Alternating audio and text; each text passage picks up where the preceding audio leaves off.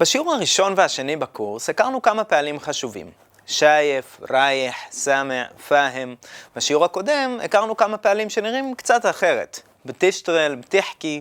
עכשיו אנחנו בשלב שבו הגיע הזמן לצלול עמוק יותר וגם לעשות קצת סדר בדברים. אז בואו נראה קטע קצר שיהווה בשבילנו מבוא לעולם הפועל בערבית.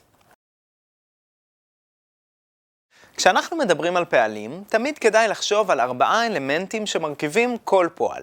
שורש, בניין, זמן וגוף. בואו נסביר. השורש הוא מה שנושא את משמעות הפועל.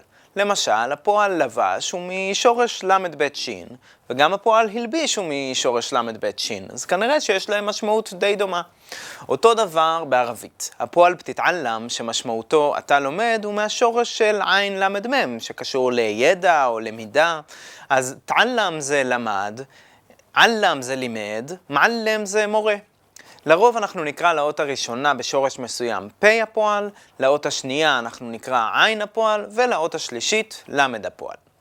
הגוף של הפועל הוא בדרך כלל מי שעושה את הפעולה.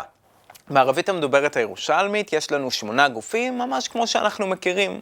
אנא זה אני, אינטה זה אתה, אינטי זה את, הוא זה הוא, היא זה היא, אלה חמשת גופי היחיד, ושלושת הרבים, איחנה זה אנחנו, אינטו אתם וגם אתן, והומה שזה גם הם וגם הן.